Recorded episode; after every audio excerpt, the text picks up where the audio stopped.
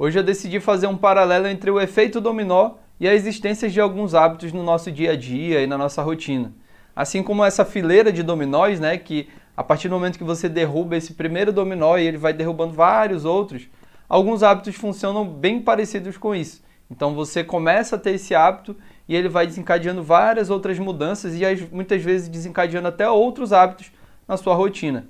E eu quero trazer alguns exemplos para você, para você utilizar talvez aí no seu dia a dia, trazer algumas possibilidades para você e também te mostrar como eles funcionam de fato no nosso dia a dia. Beleza? Vamos lá?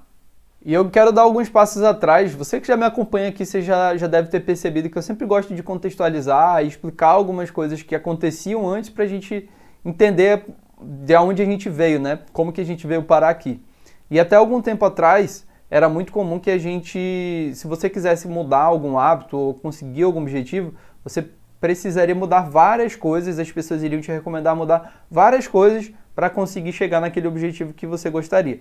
Então, por exemplo, imagina só que você gostaria de perder peso, você gostaria de, de cuidar um pouco mais da sua saúde. Então, as pessoas, é, médicos, nutricionistas pessoas relacionadas à área, iriam te recomendar que você começasse a fazer atividade física, começasse a cuidar da sua alimentação, fazer isso todos os dias, incessantemente, é, até de uma maneira muitas vezes radical, né? Então seria colocar a sua vida de cabeça para baixo, você ia parar de fazer tudo que basicamente prejudica, né? É, é, que não esteja direcionado na direção desse objetivo. Então você ia precisar mudar tudo isso para que assim você conseguisse começar a de fato ir na direção desse seu objetivo e começasse a perder peso. Então era basicamente uma sentença de tipo assim: mate o seu hábito ou morra. Então era basicamente isso que as pessoas recomendavam, né? E o que acabava tornando essa mudança cada vez mais difícil. Só que depois de um tempo, depois de alguns estudos, alguns especialistas foram entendendo que isso na verdade era uma grande bobagem.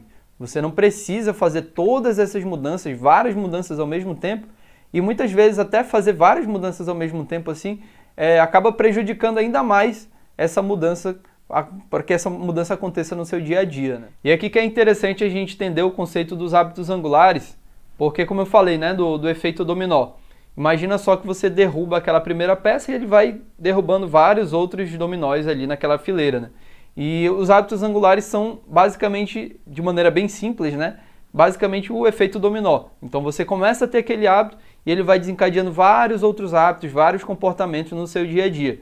Isso vale tanto para o lado bom como para o lado ruim, né? Então, se é um hábito bom, ele pode desencadear vários outros comportamentos bons no seu dia a dia. Mas ele também pode desencadear vários outros é, hábitos ruins no seu dia a dia. Então é bem interessante a gente ficar esperto para isso. Mas o ponto principal é, os hábitos angulares, eles despertam, eles desencadeiam vários outros é, comportamentos e vários outros hábitos em torno dele.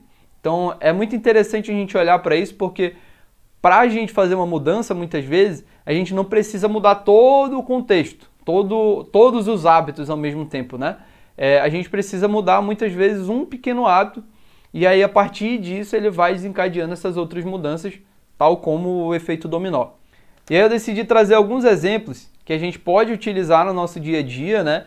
E a, até de algumas coisas que a gente sabe que fazem bem e fazem mal, para a gente e que muitas vezes isso acaba despertando outros hábitos. Né? Então eu decidi trazer alguns, alguns hábitos dentro de algumas categorias aqui para a gente conseguir enxergar como isso de fato acontece no nosso dia a dia. Beleza, então imagina só que você quer começar a acordar mais cedo ou quer ter uma qualidade melhor de sono, né? Então você quer ter uma boa noite de sono. E aí um dos grandes vilões que a gente já conhece, se você não conhece, eu estou te apresentando ele agora, né? Mas é o celular. Antes de dormir, quando a gente fica mexendo no celular durante muito tempo, ele prejudica muito a qualidade do nosso sono, mesmo que a gente não perceba. E quando não, faz com que a gente acabe dormindo mais tarde, né? A gente demora um pouco mais para dormir porque são muitas informações, são muitos estímulos, então acaba que a gente demora muito mais para dormir. É, e é exatamente isso que acontece. Então aqui o celular ele é um hábito angular negativo porque ele vai fazer com que você tenha uma qualidade de sono pior, você vai dormir um pouco mais tarde e, por exemplo, vai acordar mais cansado no outro dia, então você não vai conseguir ter uma boa concentração para trabalhar ou para fazer alguma coisa. Então, aqui nesse caso, ele pode ser um hábito angular ruim, Então ele vai desencadear várias outras coisas negativas. Aí o que, que a gente poderia fazer aqui, né? Um exemplo bem simples no caso, poderia, por exemplo, antes de você dormir, você deixar o celular fora do quarto. Então, a partir do momento que você cria esse hábito, né, de deixar esse celular fora do quarto e aí começa a utilizar um despertador para acordar, um despertador de, é, despertador, aqueles que, que ficam aí no seu quarto mesmo, que é só o relógio. É, se você deixa esse celular fora do, do, do seu quarto, Aqui pode ser um hábito angular que pode, por exemplo, melhorar sua qualidade de sono, você pode começar a acordar mais cedo, você pode conseguir dormir mais, mais cedo, né? É, e até, quem sabe, por exemplo, ter uma, um, uma boa qualidade de vida no seu outro dia, que você vai conseguir se concentrar, vai conseguir manter um foco. Então, o celular aqui em específico, ele pode ser tanto um hábito angular bom, como um hábito angular ruim. Então, se você usa o celular antes de dormir, ele vai desencadear várias outras coisas. E se você tira esse celular antes de dormir, ele pode desencadear várias outras coisas. Entendeu? E aí agora eu quero dar um exemplo voltado para alimentação. Então imagina só que a partir de amanhã você começa a fazer uma lista de compras pensando em tudo que você vai comer ao longo do mês ou da semana, enfim. Imagina só que você só vai agora para o supermercado fazendo uma lista de compras sabendo exatamente o que você vai comprar. Então, essa lista de compras ela pode ser uma facilidade para você, né? Quero deixar bem claro que é, pode ser uma facilidade. Não significa de fato que ela vai mudar o jogo e vai evitar com que você compre várias outras coisas. É a tendência que isso pode acontecer. Então, você fazer uma lista de compras vai facilitar para você comprar as coisas que estão de fato só ali naquela lista, né? Ficar evitando de ficar pensando, ah, será se eu compro isso? Será se eu compro aquilo? Será se é saudável? Será se isso não é? Então, você já fazer aquele planejamento, fazer essa lista de compras um pouco antes de ir no supermercado, né? Vai fazer uma grande diferença porque você não vai precisar ficar decidindo toda hora o que, que você vai comprar. E se você não sabe ficar decidindo, ficar se perguntando, ah, será se eu compro isso, será se eu, se eu compro aquilo, é, a tendência é que depois de um tempo você vá tomando piores decisões. Então, se você se esforça muito, se você gasta muita energia, a tendência é que essas decisões elas vão perdendo um pouco a qualidade depois de um tempo, né? Então, se você vai, por exemplo, para o supermercado, sem saber o que, que você vai comprar, você vai ficar precisando pensar toda hora o que, que você vai comprar e isso vai dificultando cada vez mais as suas, as suas decisões, né? Vão, você vai tomar decisões um pouco piores se você tivesse se preparado antes de ir nesse supermercado e fizesse ali, quem sabe, aquela lista de compras. Então aqui a lista de compras ela pode ser crucial para você cuidar da sua alimentação. E aí, a partir do momento que você cuida da sua alimentação, você vai conseguir dormir melhor, você vai ter uma saúde melhor. Então, aqui a lista de compras ela pode ser crucial para desencadear várias outras coisas.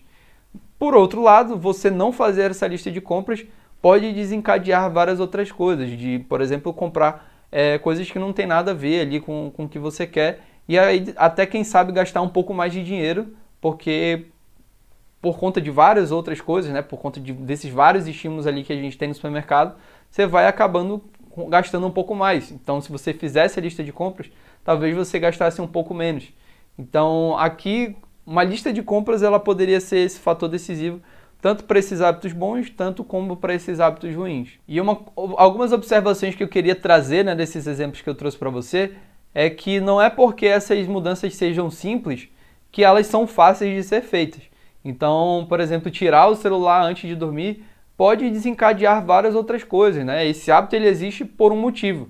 E aí a questão é de a gente entender por que, que esse hábito existe e quem sabe encontrar algumas substituições. Então, quem sabe ali você começar a ler alguma, alguma coisa no lugar de ficar no celular, vai facilitar esse momento ali para você conseguir, é, antes de dormir, criar essa rotina de sono para de fato você vir a dormir.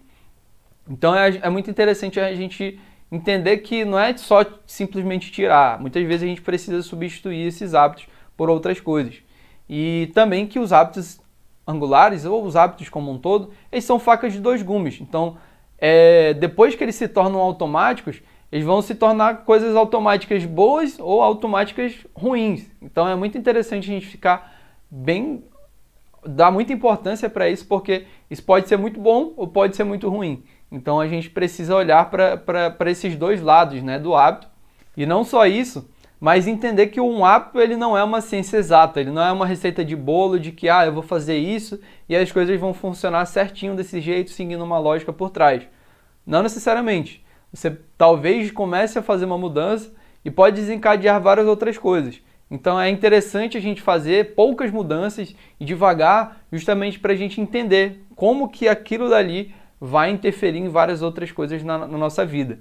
Então é muito interessante a gente olhar para o hábito com esse olhar de bastante curiosidade, né? E às vezes, muito, muitas vezes, se dando um pouco mais de tempo para a gente conseguir implementar essas mudanças e passar durante vários momentos, né? Para a gente conseguir de fato conseguir construir uma mudança que seja mais consistente, né? Que seja mais duradoura. Se você gostou dessas dicas sobre os hábitos angulares e quer entender um pouco mais sobre os hábitos e como a gente pode mudar nossos hábitos ou até começar a criar novos hábitos, eu gostaria de te pedir para se inscrever aqui no canal e também começar a me seguir no Spotify, onde eu posto é, os vídeos aqui no, os vídeos que eu posto aqui no YouTube, eu também posto em, forma, em formato de podcast no Spotify. Então você tem essas duas opções para ouvir ou consumir esse conteúdo aqui, beleza? Até semana que vem e um grande abraço.